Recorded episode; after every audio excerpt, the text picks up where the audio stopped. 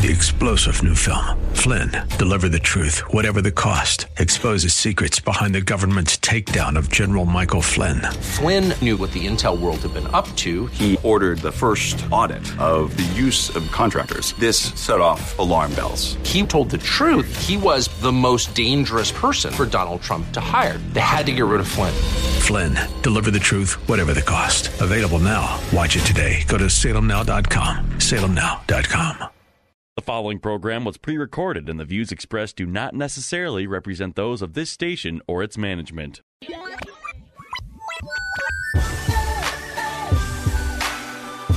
Perspective, teaching, conversation. This is Isaiah 61. Over the next half hour, you'll hear why the Lord provided those verses and how they can be used in witnessing, in the church, and in daily life as God's children. Now, here's your host of Isaiah 61 from Spirit of the Lord Church in North Minneapolis, Pastor Joe Sutton. Hey, good afternoon, everybody. This is Pastor Joe Sutton. Uh, I'm Joe Sutton the second. We've been enjoying Joe Sutton the third for the last uh, month and a half, and as I've been going through different things, uh, you know, just I don't know. It's just it's it's um, uh, sometimes it gets to be a struggle. I spent like about twelve days, uh, four days, then came home four days, and eight days in the hospital, and um, and I've been out for for for two weeks, and uh, so it's it was definitely a learning experience, especially you know you're in the hospital eight days, you know, your time schedule gets flipped, and uh, you just have a lot of time to either a watch hospital TV, or B, you know, sit just lay back and reflect. Uh, after a while, I, I did a little bit of both, uh, laying back and reflecting, and uh, and I'm I'm just happy to be here, happy to be back, happy to be going full, still uh, still rehabbing my shoulder, and uh, and that's going along good. I have great range of motion, and and uh, that's going good, and uh, I'm just I'm just just really happy to be back on the radio and to share with you guys. Um, I don't know if you've ever been uh, to the Holy Land or if you've ever been to uh, Jerusalem, but you know, when I remember walking through the old city when I was in Jerusalem, and you know, you go through the old city and the little narrow streetways and the shops and uh, people tugging on you, trying to get you to buy stuff. It depends on which quarter you're going through. And uh, and I'm just walking there, and I just thought back to the times of Christ. And it's one of the reasons it gave me inspiration for for for doing this this show is the fact that that here I am, um, you know, just looking at Jerusalem in, in the urban setting. Jesus was in a, a urban setting, and uh, so he walked around the city, um, crucified in this city. And the thing about the city that that sets it apart, and especially when you're in an urban area, is that you see everything. There's a little bit of everything. I mean, there was not only a temple that worshiped the Most High God, but there was also a temples for different other gods that were going on, and, uh, and a lot of things went on in temple that were perverse or went there. And you know, you hear Paul talking about you know whether you should buy meat from those people because they sold their meat. Uh, you know, they burnt theirs in the Jewish temple, but they sold theirs in other temples. And so you grow up seeing all these things. You know, uh, you know Jesus. You know, grew up in Nazareth and uh, spent a lot of time in Galilee. And if you ever do go to the Holy Land, you see why Jesus spent a lot of time in Galilee. Uh, it's a beautiful place. It's it's a beautiful spot. It's it's a way to get away. But then he would come into the city. He would come into the city, and uh, you know, and it was it was a tough place it was a tough place. And he visited other cities. You know, you look at other cities like Capernaum, where you know where, where Peter lived. You know, and and you see how it was set up. And and, it, and it, what's so interesting to me is that um, you get to see the old and the new. The old has been kept, and at the same time, the new comes alongside of it. You know, when you're in Jerusalem, they had an old city, but then outside the old city, uh, you see the progressiveness like of a, of a new city. Uh, you know, you even find a McDonald's, you know, running around there if you if you want to go find the Sbarros and Pizza Hut and Dunkin' Donuts. You just, you know, all those other things are there. And then in the old city, you find people selling wares, still selling off carts and, and everything there. And so even then, you still get a little bit of everything when you're looking at, at the city. And the thing about it is that that makes me want to do urban ministry is the fact that you know you really, really, really, really, really, really, really have to to to bear your nose down and really get into your word when you're discipling someone. Because I'm just going to give you an example of of in in my part of the city. You know, you just can't say Jesus. You know, because you have three or four other groups out there saying Jesus. Uh, the Jehovah Witnesses are saying Jesus. The Mormons are saying Jesus. The Levitical priesthood and lost Israelite tribe is saying Jesus. And so you have to be clear on the Jesus that you're talking about because people get exposed to a little bit of everything and then they start mixing it up and going there to the tune where you have you do an outreach and you're serving hot dogs and kids ask you whether they're beef or pork, right? Because they've been influenced by the Nation of Islam or Islam in that, you know, they should not eat pork.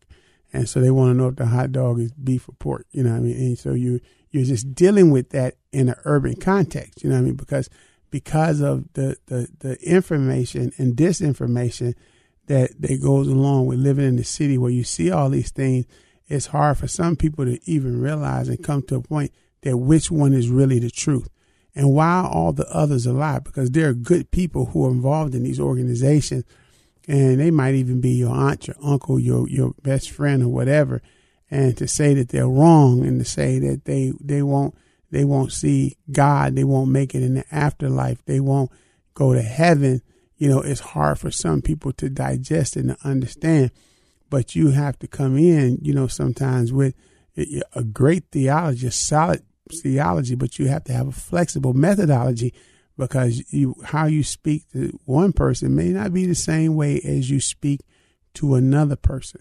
You know, but you have to say, as we used to say Youth for Christ, you got to stay geared to the times, but anchored to the rock. You know, you got to stay anchored to the rock in, in what you do in your presentation. And when I look at the life of Jesus and how he navigated the city, how he navigated, you know, the, the, the urban areas, when he went into a city, you know, or he went into a town, you know, it was a little bit different in how it goes. And, and you can see the city has a lot of unbelief because people are exposed to a lot of different things. You know, it's not like you have uh, a town of people where everybody pretty much it was Jewish or something like that. You had Jewish people who were friends of Rome, who weren't friends of Rome, who practicing, non-practicing, and you know, and it's the same way today when we look at what we do. You know, you have some people that will be in church on Sunday, but raise hell on Monday. You know, because they don't really understand that Jesus being the same yesterday, today, and forever. When we accept Him into our heart, we too have to be the same yesterday, today, and forever. And and we can't allow ourselves to, to, to have a flexible theology. You know what I mean? We have to stay with a solid theology. But if you don't have anybody that's willing to teach you and disciple you and walk you through, you will end up, you know, being flexible. What I mean by being flexible is, as we used to say, one foot in the world and one foot in the church. And it, it gets to going. And you, you see that a lot of times. And so we, we wonder whether those people are really saved or what they're doing. It's not whether those people are really saved. It's have those people been taught. You know, have they been taught? We all need to be taught.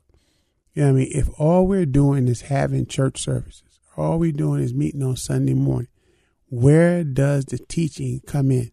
We see that we're sliding to that as a body, right? everybody shows up on Sunday morning. We can have two, three thousand people there on Sunday morning, and then come Wednesday night Bible study, or if you still do Sunday school, most people don't even do Sunday school anymore because don't nobody come. And uh, you get the midweek Bible study, you have four or five hundred, you know, and and you say, where are the rest of them? This small percentage, this 20, 25 percent of the people, come back to be taught you know, they you know they they heard the preach word, they heard the worship, man, they got it on, oh, and they was doing their thing, you know. And some of us make worship just like, oh man, you don't even have to go to concert on Saturday night because you know Sunday morning you just sit up there and get the blue light special, get your blue lights and your smoke and everything like that. And you come out of this wonderful thing, you come geek, yeah, yeah, yeah, had a great time. But where does the teaching come in? You know, when when I, I always ask someone this question, you know, I ask them, I say, who is your rabbi? Who is your teacher? Right? Who who do who you know who do you who do you look to to give you the word of God? Who do you look to to help you define or answer questions that are there? And most people just say myself. You know, they they say themselves. They they they say you know I do. You know, and I said that's not that's not good enough. You know, who who do you go to? Who is your rabbi? I say even even George Lucas in his story writing always gave everybody a master. You know what I mean? Always gave everybody uh, uh you know, a Padawan to a master. You you had someone who was teaching you the ways of the thing. Who's teaching you the ways of God? Who's who's helping you apply the word of God to your work situation, to your to your home situation, and and loving your children, disciplining your children. Who's teaching you the ways of God? You know, how, wh- where is that coming from? And so we miss that. You know, we you know the age old world of discipleship, or if you want to get modern, say mentoring. You know, where where does it happen at now?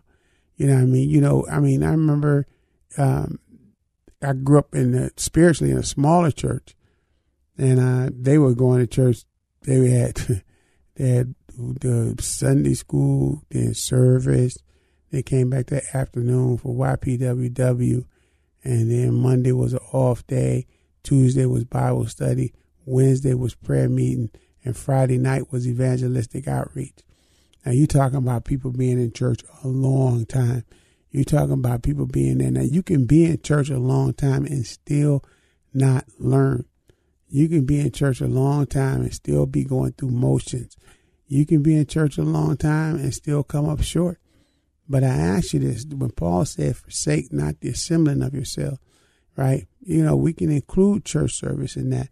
But, you know, he's talking about that one on one time, how you spending time with that person who helps you get there. You know, and, and, and I remember telling my children, I said, don't, don't mistake me raising you for discipleship. I said, you still have to find someone that can mentor you and take you to a certain point. I can parent you, but I'm not going to disciple you. You know, it, that's just not going to happen. When you hear my voice, you you're trained to hear daddy. You know, you're not hearing, you know, mentor or whatever. And, and the same thing with us. We have to get into that mode. We have to get into that reality that we need someone to walk us through this thing. Someone who's been there, not some, not not no peer. You know, we just got saved together, and we, you know, this is my best friend. But I need someone who's at least two steps ahead of me in this process that can help me understand why I'm going through certain things. Can help me understand why I need to shed things and why I need to add things into my life. You know, and, and, and I'm advocating that because in especially in the urban context, you know, we need that. You know, and a lot of times people uh, come from, you know, a non-urban context, right? And they want to come into the city and they they want to help, they want to get there. And they get frustrated because they can't give the answer. They can give a scripture as to what needs to be done, right? But they can't give them application on how to do it because they look at the situation and to them the situation is like how did you get in this mess in the first place and and, and it's like but it's not really getting into the mess it's just a natural outcome of where you are i give an example of that um, as we as we move toward the end of this first segment um, you know in in my life growing up um, i was the oldest and i grew up in a in a violent neighborhood and I had to learn how to fight. I, and I didn't have, I couldn't call on a big brother. I couldn't even call on my father. He wasn't there. And so when certain situations arose, then, you know, I had to fight for mine. And in the, in the context of being in that kind of environment, you know, you had to make a choice. Either you was going to be on the top or you was going to be on the bottom. I chose to be on the top right? So there was times that some people were on the bottom and they they received they received a beating that they probably should never receive. But in the context of that, as I got older, you know, my way of solving conflict was to fight. That's just just what what it was. And so I remember my mentor trying to explain to me why I couldn't handle everything with my fist. And, you know, and uh, me having a little bit of Bible knowledge, knowing about David and his mighty men and Saul and Jonathan, I said, you know, God might, God wants me to kill them all. You know I mean? He said, no, man, you, you, it's a different day. You know I mean? You have to pray. You have to do this. And it was so frustrating for me. I knew that biblically I couldn't solve conflicts with fighting, but I didn't know how to apply those scriptures to my life in a way that fit the context of what I was and how, how to take away that protection mechanism that I had.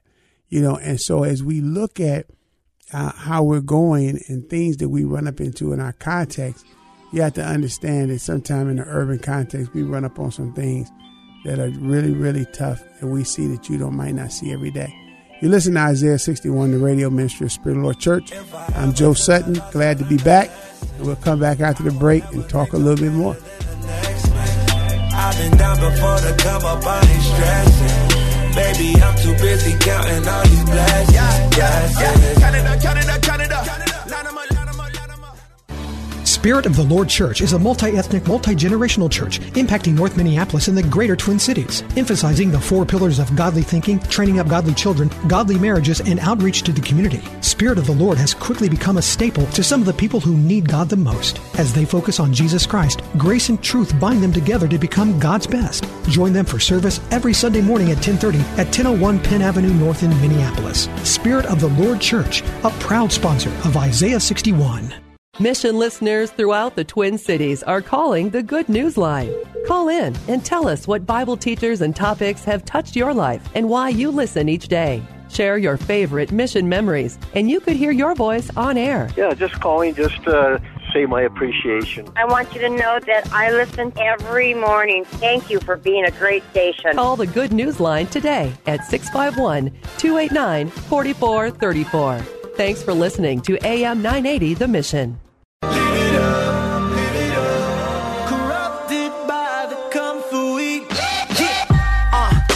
Hey, welcome back to Isaiah 61. Pastor Joe Sutton here, rocking a little bit of bass. Yeah, it's good. To, it's good to be back. Good to be back. Hey, you know, as I was just you know just reflecting once again on on Jesus growing up in in uh in in uh, out by Galilee in Nazareth, and then looking at when you got to Jerusalem. I remember walking down the the Via Dolorosa, you know, where you go through the stations of the cross and you're walking down there, and um and that street was so narrow and it was long. And I'm gonna tell you what came to my mind as I was walking down that street. How do you run from the police in this town, right? Like, ain't no alleys, ain't no cutway, ain't no nothing but a straight shot. You either got to run up in one of these shops. And I was like, they got a back door back there or something like that where you can get away, that's my urban mindset. I'm wondering how you get away from the police. You know what I mean? To go to go through there. You know what I mean? Other people is just looking at the architecture and everything like that. And in my mind, how you get away from the police? Then we went to the to the to the jail where Jesus got locked up at, and I was looking at there like, yeah, you ain't breaking out of this jail. You know what I mean? It's like going up there, and so my mind is like on a whole different plane. And I remember the tour guide looking at me and like shaking their head because they were like, "What what are you talking about?" You know. But I'm looking at the city from an aspect of how I grew up looking at the city and and and where it was, and uh and you know, and I, I didn't really really have a like for it, you know what I mean? Because it was just, you know, I would go walk around at night and I would see how the soldiers and the police treated the Palestinians and um, you know, I it just didn't sit well with me. And then when I they were out there calling themselves gang fighting, that was funny. That was worse than Benny and the Jets. You know I mean? It, you know, watching them you know, fight and go back and forth. And some gang from Tel Aviv came down there terrorizing people in Jerusalem. And I was out just watching, and this cat was crying because they jumped him. And, and I looked at him like, they didn't really jump you, dude, because if they had jumped you, you would have looked like you look much worse than what you did. You know, he had like a little ring under his eyes and probably a knot on his head. That was it. You know, I mean, I guess it was a Holy Land jumping. I don't know what it was, but you know, I'm out there catching urban nightlife and trying to compare it to you know where it got there, and and there was a lot going on. There was clubs going on. There were people on the corner rapping and singing for money and and as prostitute. It was everything that that you see in an urban context. It just wasn't as as um, large or as or as, as as as you probably would find even in Minneapolis. And uh, you know, but for Jerusalem, I guess it was that's what it was. And, you know, uh, and so the night before the yeshiva students had beat up a pro basketball player. It just was a lot going on out there. And, and but I, I tried to take my mind back into the times of Christ. And Christ walking along, there's Roman soldiers on there, there's gambling going on, there's all this stuff going on. And, and here's the Messiah, right? Here's the Messiah. And, and to me, the greatest triumph when it comes to an urban setting is Jesus comes in and they throw down the palms and the jack coats and they say, Hosanna, Hosanna, blessed is he that comes in the name of the Lord. And you can imagine this in in in in, uh, in the city, and, and and these guys are are are just worshiping this cat coming in town, and everybody's looking like, who is well, what is going on? Who is he? Or when they were anticipating him to show up, you know, during the holidays to teach, and everybody's wondering, the past, where's Jesus? Where's Jesus? Is he coming? Is he coming? Is he coming? And and then he comes. So you can imagine when a when a city is uh, uh, they're so diverse, it has so many different options, has so many things going on, and yet everybody was anticipating the coming of the Messiah. You know, that is my prayer for the urban area that that revival would come, and people would anticipate the coming of Jesus. That they, they would look to the coming of Jesus, that they would be excited about the coming of Jesus.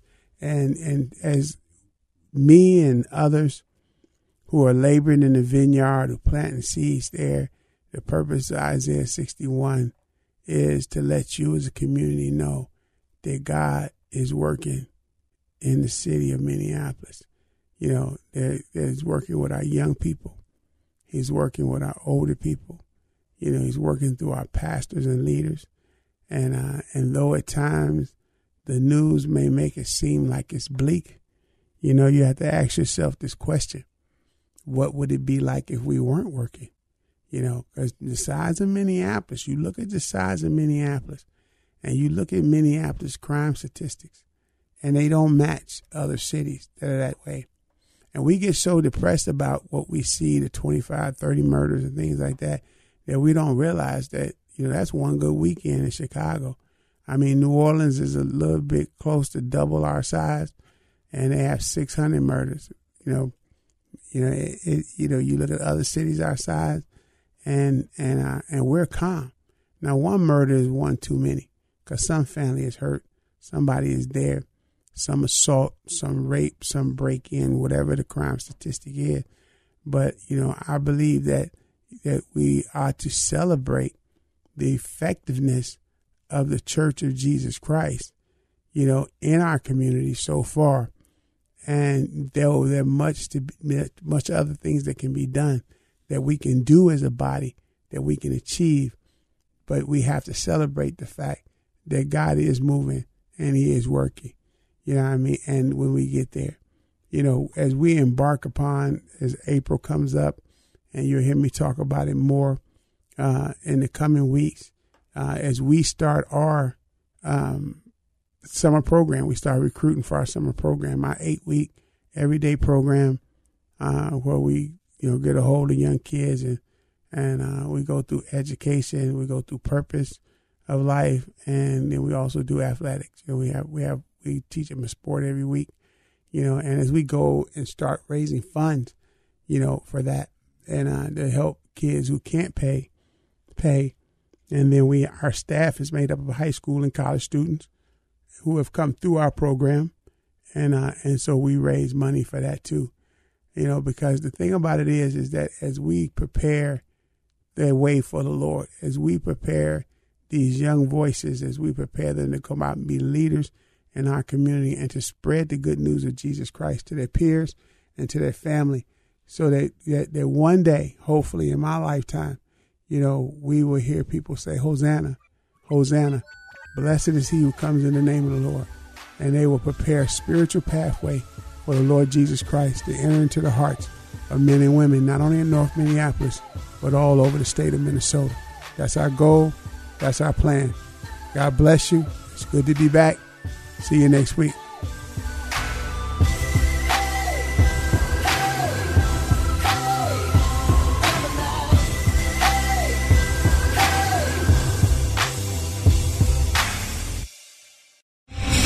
Star general Michael J. Flynn, head of the Pentagon Intelligence Agency, knew all the government's dirty secrets. He was one of the most respected generals in the military. Flynn knew what the intel world had been up to. He understood its funding. He ordered the first audit of the use of contractors. This set off alarm bells.